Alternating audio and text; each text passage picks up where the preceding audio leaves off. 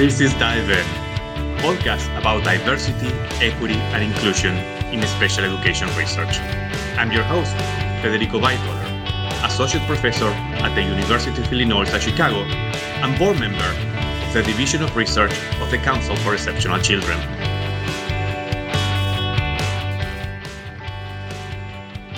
Welcome to DiveIn, a podcast about equity, diversity, and inclusion in special education research. A podcast sponsored by the Division of Research of the Council of Exceptional Children. Today, we have our episode number 10. 10 is like a magic number. Think of Maradona or Messi. Well, you probably guess where I'm actually originally from for those examples, but we're going to leave that there. But 10 is a magic number, and we're going to celebrate it today. And to do so, we're going to do something special. We are going to talk about issues outside the United States. Today, we're going to talk about what is called the Global South.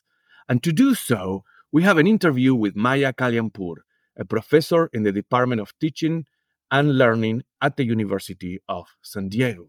Dr. Kalyanpur was a teacher of children with intellectual disabilities in India, also an international advisor on inclusive education to the Cambodian Ministry of Education, and also have done extensive research all over South Asia. But Dr. Kalyanpur also have done a lot of research about equity issues in special education in the U.S. as well. I hope you enjoyed the interview and learned a lot about what is the Global South and its significance to understanding better how we can include students with disabilities.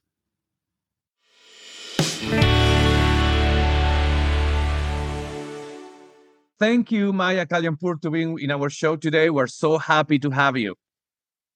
Thank you so much, Federico, for inviting me. I'm delighted and honored. Yeah, it's such a great opportunity that we have to learn a little bit about what's going on outside of the U.S. in terms of inclusive education, special education in terms of equity, diversity, and inclusion. I mean, now the first question that I have for you is, can you explain to our audience what is the Global South and what is an important distinction? Okay, that's a good question. Let me briefly explain sort of the historical evolution of the term first, of the term Global South. So I think many people might remember the term Third World. That was something that was often associated with the kind of work that we were doing at that time, and that has fallen out of disfavor. So just to explain, so we had the First World, which was basically Western Europe and North America. We had the Second World, which was the Soviet bloc, and we had the Third World, which was the rest of the world that had basically been former colonies. And so they were struggling, they were not doing very well. As we moved further into sort of the end of colonialism, sort of the formal colonialisms, sunsetting on the British Empire kind of thing, we moved more into an understanding of a continuum where we placed countries on a continuum of development. We had the Human Development Index, for instance. And so we had countries that were developed and countries that were developing or underdeveloped. And so then that's when we moved into, then the Third World, when it fell out of disfavor, we started to use terms like developing and even less perhaps underdeveloping. And then over time, I think we've tried to move away from that construct as well, because the countries that we expected to move towards development haven't necessarily really achieve those. And we'll talk about that in more detail later in the interview, I'm sure. And so we have moved away from this continuum of developed, developing, underdeveloped. And now we talk more about the Global South. And what tends to happen is that there is a false binary that's been created, Global North versus Global South. And again, it's very much similar to the tension that existed in terms of the economics of countries. So the countries that had been the colonizers having already developed. And so the Global North is often associated most closely with developed countries, and the Global South is most often associated with countries that were formerly colonized and are trying to move up along that continuum of development. But that is essentially the distinction that's made. So I want to then add to that to say, if we look at those statistics and those economic and social indicators that we use to separate the global north and global south in terms of developed and developing, we actually find pockets of development even within the global north. So there are minoritized and marginalized communities within the global north as well. Economic and social indicators for many communities that are marginalized are poor, and outcomes are very poor, very similar to the kinds of poor outcomes for people in the global south. And then in the global south as well, as development has taken place and we've moved towards neoliberal globalization, there are large pockets of affluent people and very elite communities in the global south who enjoy many of the privileges of people in the global north.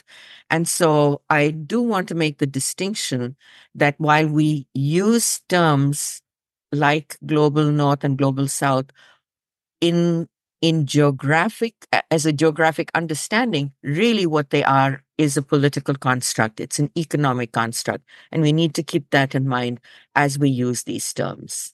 Yeah, you make a great point. So it's not such a draconian distinction of like global south, global north, here's the division. No, it's like there is a lot of permeation, right? A lot of movement between those. And I can think like even communities from the global south migrate to the global north and having global south kind of experiences too there. And it was interesting. It made me feel a little bit about my childhood because I was born and raised in Argentina. So I was born all my life. I always hear, we are the third world. We're the third world. It is great because I never knew what the second world was. So now I learn. I always knew there was a first and third. There was always something missing in the middle. So I just learned something new. Thank you, Maya. And tell me a little bit how your engagement with the Global South has shaped your development as a scholar and your work that you have done in the U.S. I mean, you have worked with great people like Beth Harry and other people and have produced a very robust body of work. How that has been shaped by your experiences in the Global South? So the first thing is that I am, like you, from the Global South, very much sort of the third world kind of thing. And I had, so I grew up in India and I was a teacher for students with special needs in India. Before I came to the US, mistakenly, I realize now, looking for answers. I wanted to become a better teacher back in India. And so I came here looking for answers. And that is really, so that experience is what shaped what I brought, the lens that I brought when I came to the States, because I began to immediately notice what eventually became, in a way, the title of a book that I wrote, that I co-authored actually with Beth Harry, whom you mentioned a minute ago, called The Culture of Special Education, where I began to see that the way in which we define who is disabled, the kind of services that we provide, all of this is very defined by the culture. And the concept that disability itself is a social construction. I began to see that very early in the work that I was doing, you know, in the courses that I was taking, and I started to use that lens in the research that I began to conduct. So, you know, way back, the first communities that I began to. So, to give you an example, I remember our professor saying, group homes were the best thing that happened since sliced bread. Now, I didn't understand that simile of sliced bread because that's a very American term. But I sort of understood the meaning that was trying to be communicated, that group homes were, you know, an answer to all of the problems for adults with disabilities. And I remember thinking that only makes sense within this context in the U.S. where group homes have emerged from institutions and the whole movement towards deinstitutionalization. So that was the history from which group homes were emerging. And I thought, but what about countries like India and other countries within the Global South, where there was no tradition of institutions? There were no services at all. Can we then reject group homes as an option? Or do we say that's the direction that we go in and we actually create more isolating environments because right now they are within their communities? Are we creating false communities by creating group homes? And so those were some of the tensions that I was beginning to notice. And so I started my work originally actually working with culturally and linguistically diverse families within the US to understand how they experienced those differences and how they navigated through this sort of culture of special education when they might ascribe to very different values. So we talked about, for instance, rights-based, the idea that as parents, you have the right to question, you have the right to demand. Mm-hmm. Does that sit easily and well with communities and families who haven't necessarily seen experienced entitlement and don't come in with that stance or that posture of demanding. So how would they respond within an IEP meeting? The question of choice, you have so many choices of services and being able to choose. And so, for instance, what can happen in an IEP meeting is that the professionals are saying, yes, we want you to participate, but their understanding of participation may be very different from the understanding of participation for a family that has very different values in terms of, do you make demands? Do you say, I have the right to? I would like to choose this. So, and that's what causes the tension very often in IEP meetings within the US. And so that's what drove some of the work that I did initially with Native American families, with African American families, and Asian American families as I continued to do my research over here. And then I went back to India to do my PhD dissertation. I was working with low-income families there. And that's when, again, I saw the tension between my own experiences and their experiences and the sense of, how, again, the culture had defined their understanding of disability and services very differently from the way in which I understood them. Interesting, fascinating. Yeah, and the idea, I mean, some of the things you say made me think, the idea of group homes, it's also based on the idea of independence, right? Of being independent and being individual, right? Of being emancipated out of your parents and family as soon as you can, And some of us may feel about our families, but that's another issue. But that's a very very U.S. cultural thing, because maybe in India, people don't want independence. Maybe they want to live more in family, in communities. Is that about right? That's exactly right. And thank you for bringing that out. That was the fundamental issue, is that, it's very much a collectivist society, and even typical children don't necessarily move out of the family home. When the son gets married, the bride comes to live with the family. And so if that's not an expectation, from any child, then why would we understand that a child with special needs needs to be, in a sense, you might almost say, pushed out of the home into a group home? And so that was one of our first concerns. The other was also in terms of work. Work was being defined as work that you did, that was valued, that you got paid for, that you did outside the house. And again, we came from, and when I say we, I mean Dr. Beth Harry and me. We came from cultures where, there were so many poor people themselves who are out of jobs. And so were there positions available for the children of affluent families who were looking for ways in which they could be occupied? And so did we want them to be, earning something outside of the house? What were the ways in which it could be done? And so those were, yes, some of the concerns. And over time, with the work that I was doing, for instance, I noticed that what parents in India want is a job where both their, whether it's their son or their daughter, is safe, more so perhaps for their daughter, but as much for their son. So they were always looking for connections within the community that they engaged with to help them to find a place where their son could be employed. So they would talk to somebody who owned a small business or maybe worked in a company or something and said, you know, can you create a job for my son where he could work? He needs a little bit of help. He needs some modifications. He needs some accommodations. But on the whole, you know, this is where he could be. It's also related to caste.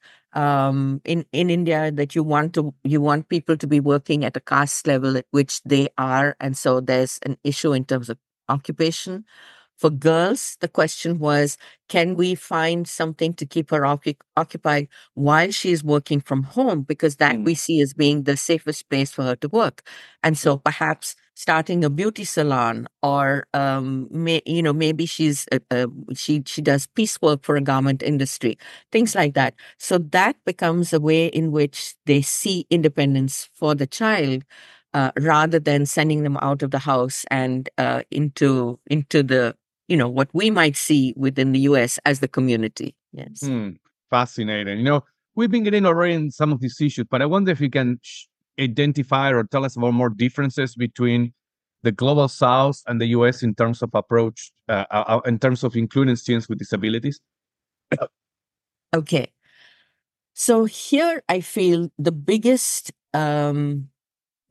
difference really, and yet in a sense a similarity, is that international aid organizations have been very instrumental in setting the agenda for inclusion in the Global South. The interesting thing is that they have looked to the Global North and identified the direction in which development for inclusion occurred and used that as the template, as it were. So they said, they looked at inclusion, they looked at mainstreaming, integration, all of those terms that we used to use before. And they said, this is what we need to do in the Global South. And so you had the Salamanca Statement, you had the UNCRPD, which is the United Nations Convention on the Rights of People with Disabilities, which again defines what inclusion looks like. And so the Global South has really been pressured in many ways to follow that path and that template. And I feel what has happened is that has not recognized the local context within the Global South for how development has taken place. There is this assumption that development must look the same. So it's all about, you know, democracy, human rights, capitalism. Those are sort of the trinity, the holy trinity of development, as it were. And that's the direction that people are encouraged to go in. And so that's why then you have these policies and these standards of what inclusion should be. But it makes it very difficult when you don't necessarily share the same history. The example that I gave of group homes, for instance, group homes emerged from a history of institutions which again fell out of favor. You moved into deinstitutionalization, and group homes became a very viable option. Well, they're not necessarily a viable option within countries where there weren't institutions, or they're viable options in very different ways because there are no institutions at all. And the same thing might happen in terms of inclusion. So really beginning to recognize, how does the community function? What are the values within the community? How is disability seen and understood within the communities is something that needs to be taken into account. I'll give you an interesting example from a study that was done by Hussein and Sanders, and I forget their last name. But this is about work that they were doing with children on the prosthetic devices, the legs that they needed in Cambodia. And they asked the children what was the kind of prosthetic leg that they would that they would benefit from. So they were trying to sort of co-design this with children. And the children explained that that the prosthetic devices that they got right now didn't make it possible for them to climb trees. And the authors said their first reaction to that was, oh, yes, they want to play with their friends, and this is making it difficult for them to play. Mm. And as they questioned them more, they began to realize it's got nothing to do with play. These children already knew that because they already had, this prosthetic leg, that they were going to be precluded from play. Their point that was that these legs that they had were not built for their needs, and they did not allow them to participate in contributing to the family income. So it didn't allow them to work. It was a whole different take on the purpose of that prosthetic device.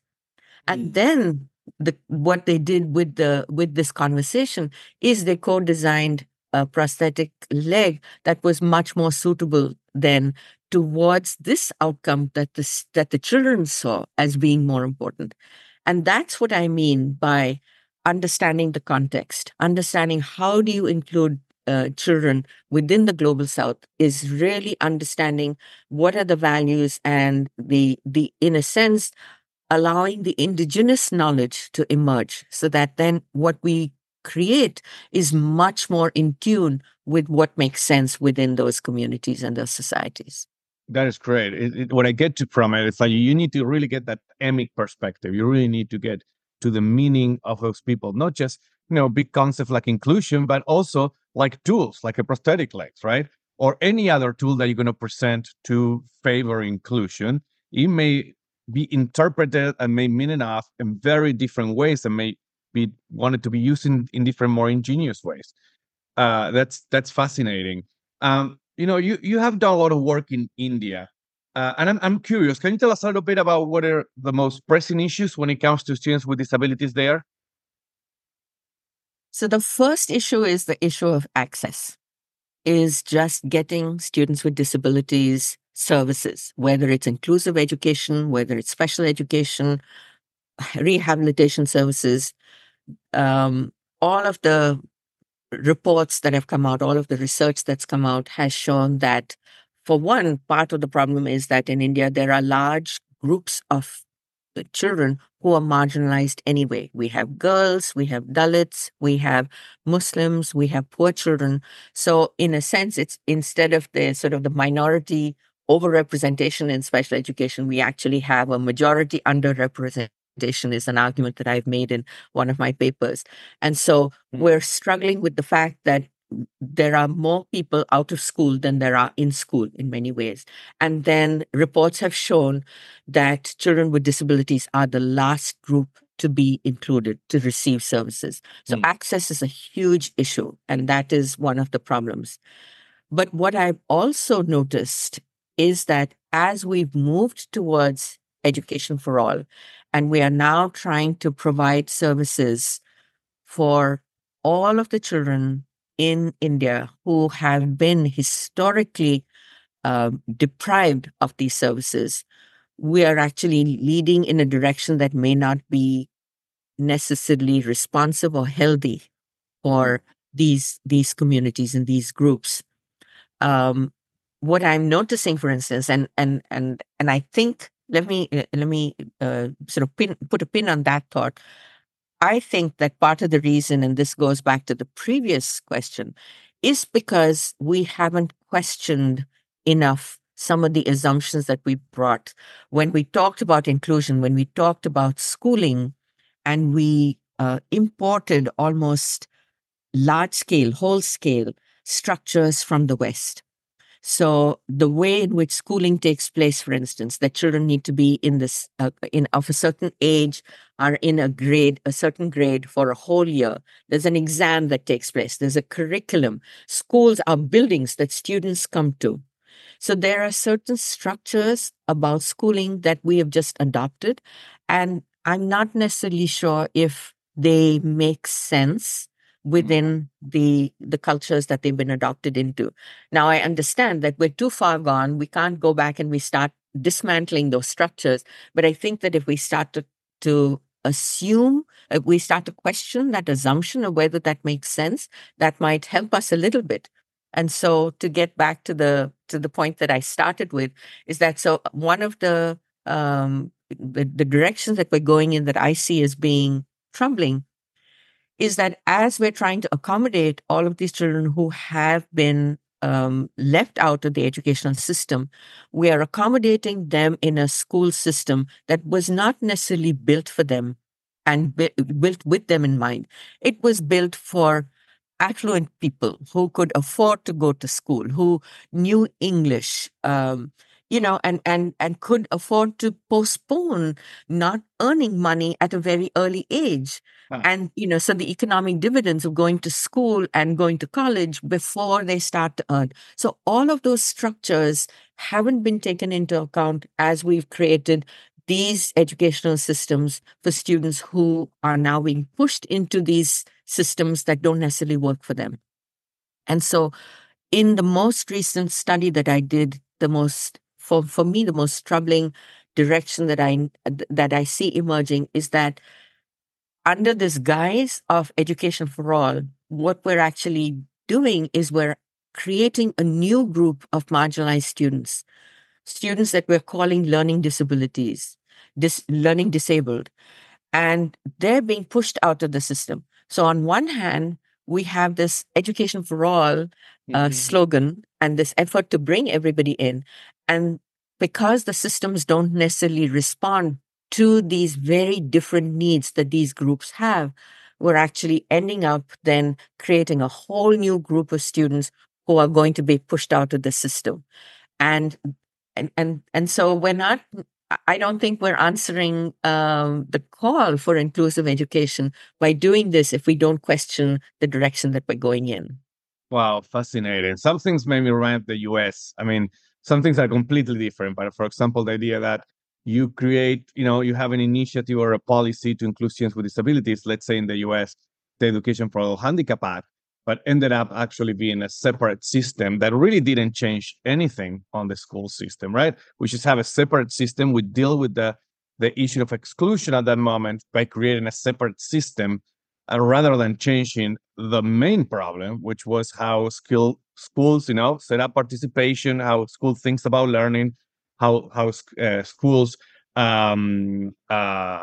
think about what a student should be, right? Very fascinating. Do you think there are some lessons learned there on the Global South that we can bring out and learn in the U.S.? So that's an interesting question, because usually this question gets quite... yes, exactly. It's the opposite. For our audience, it's just like, did a gesture with my hand saying like, it's the opposite, right? I always think, we can learn from the U.S. But I think there's some lessons learned from this Global South that we could be incorporating. And I think you have some insights on that. And I think that before I go into what can the U.S. learn from the Global South, I would like to say I hope that the Global South, when it hears scholars saying the kind of things that I'm saying, that they will sort of that scholars and practitioners will begin to believe in themselves and recognize that there is a wealth of knowledge within the Global South that needs to emerge, that needs to come out, and that systems and services should really be built on that knowledge rather than bringing in what is happening in the West, because what is happening in the West is not applicable to a large extent within the context in which the Global South practitioners and scholars work in. So I want to put that out there for people in the Global South to understand. But I also think then in the same way, the US needs to understand then that it doesn't have the answers, that in many ways the educational systems that have been set up are broken and don't respond to the needs of students who have also in the US been historically marginalized. And it needs to use that lens of what can we do differently. Now, there are many scholars of color, scholars with disabilities who are, engaging in understanding anti-ableism and inclusive educational models within the U.S., and they're bringing their lens to say, yes, this is what didn't work for me, and so this might be a different way of looking at it. And I think that's the scholarship that really needs to be brought out and embraced, because that is recognizing ways in which these different values, the interactions and the relationships that teachers and students have had traditionally in these pockets, these Global South pockets within the US, those are the aspects that need to be brought out. And that whole educational system, the concept of standardized testing, for instance, there's something so fundamentally wrong with it. We know that tests and IQ tests are culturally biased. Moving away from that is a way to assess students' genius, really. These are things that I feel like the US could learn from this experience and move in ways that would be much more responsive to really the majority of the students within the US, and perhaps everybody would benefit. All children would benefit. That's fascinating. Thank you so much, Maya. I always ask all my interviewees two questions.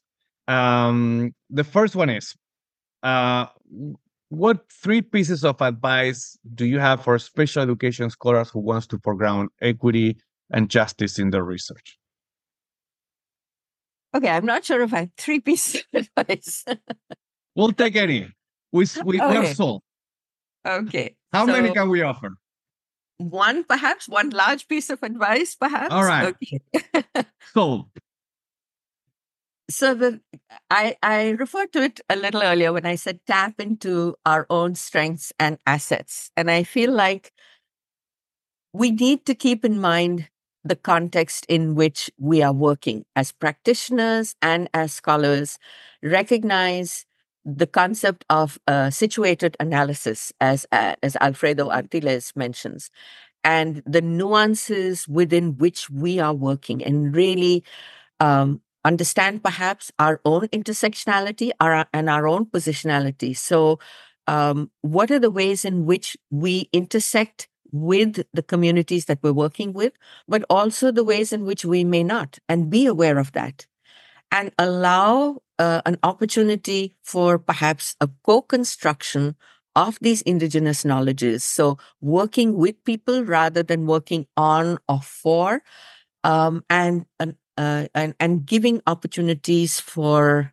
these strengths, these cultural values, these understandings to emerge, so that whatever we recommend, whatever we build from that is built on that foundational knowledge, on that grounded knowledge of what makes sense within those communities. Thank you, Maya, so much. That has been a recurring theme in this podcast. Many of the interviewees that we have here, they have said similar things about doing research with communities, utilizing and uplifting the epistemologies and the funds of knowledge of the communities. It seems like it's such an important pillar for special ed researchers doing issues of equity and inclusion. Thank you very much for that. My last question. I will let you go after this, I promise. Where would you like to see special education research in 5 years in terms of equity, diversity, inclusion?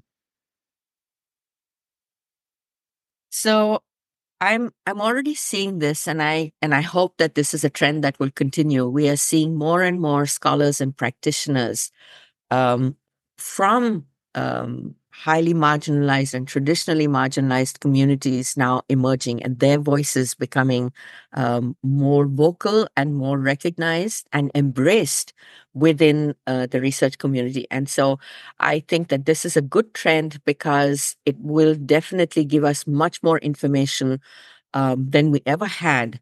We'll be able to move away from what was essentially a very mainstream Eurocentric white structure, and be able to understand what are the ways in which we can respond to the needs of students who don't necessarily belong to those structures and may ascribe to different values. So I feel that's a big way in which we need to go. Going back to my point about questioning assumptions, even things like, you know, what do we mean? Questioning assumptions like, what do we mean by equity? What do we mean by diversity? What do we mean by inclusion? So starting off the conversation by engaging in this kind of dialogue so that we come up with a shared understanding before we proceed with conducting research, or we identify policies, or we develop practices. What is the outcome? What is the way in which we understand? So if group homes don't make sense, if, you know, working outside the home doesn't make sense, what are some structures that would make sense for young adults? What are some inclusive ways in which we can operate that would make sense within the community and society? So really beginning to look at, you know, as I said, questioning the assumptions that we come in, don't assume that we know anything. And, you know, almost I think that some of your other guests have also talked about a stance of humility, recognizing that we may not have all of the answers and being open to what those answers might be from the communities that we're working with. Well, and I think that this applies for both for the Global South as well as the US, yes? Both ways. That's fascinating. Well, thank you so much, Maya. This has been a wealth of wisdom.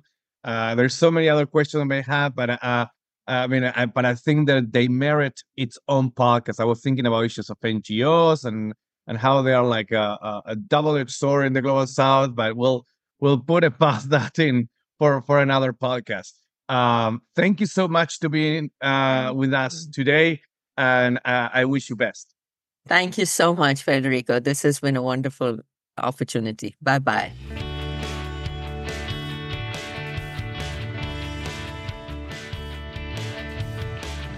Thank you for listening to DiveIn, the podcast about equity, diversity, and inclusion in special education research. This episode was produced by me, Federico Waitoller, with contributions of Tasia Gonzalez, Kelly Carrero, and Haya Abdelati. I hope you enjoyed the episode and learned as much as I did. Take care, and I see you next time.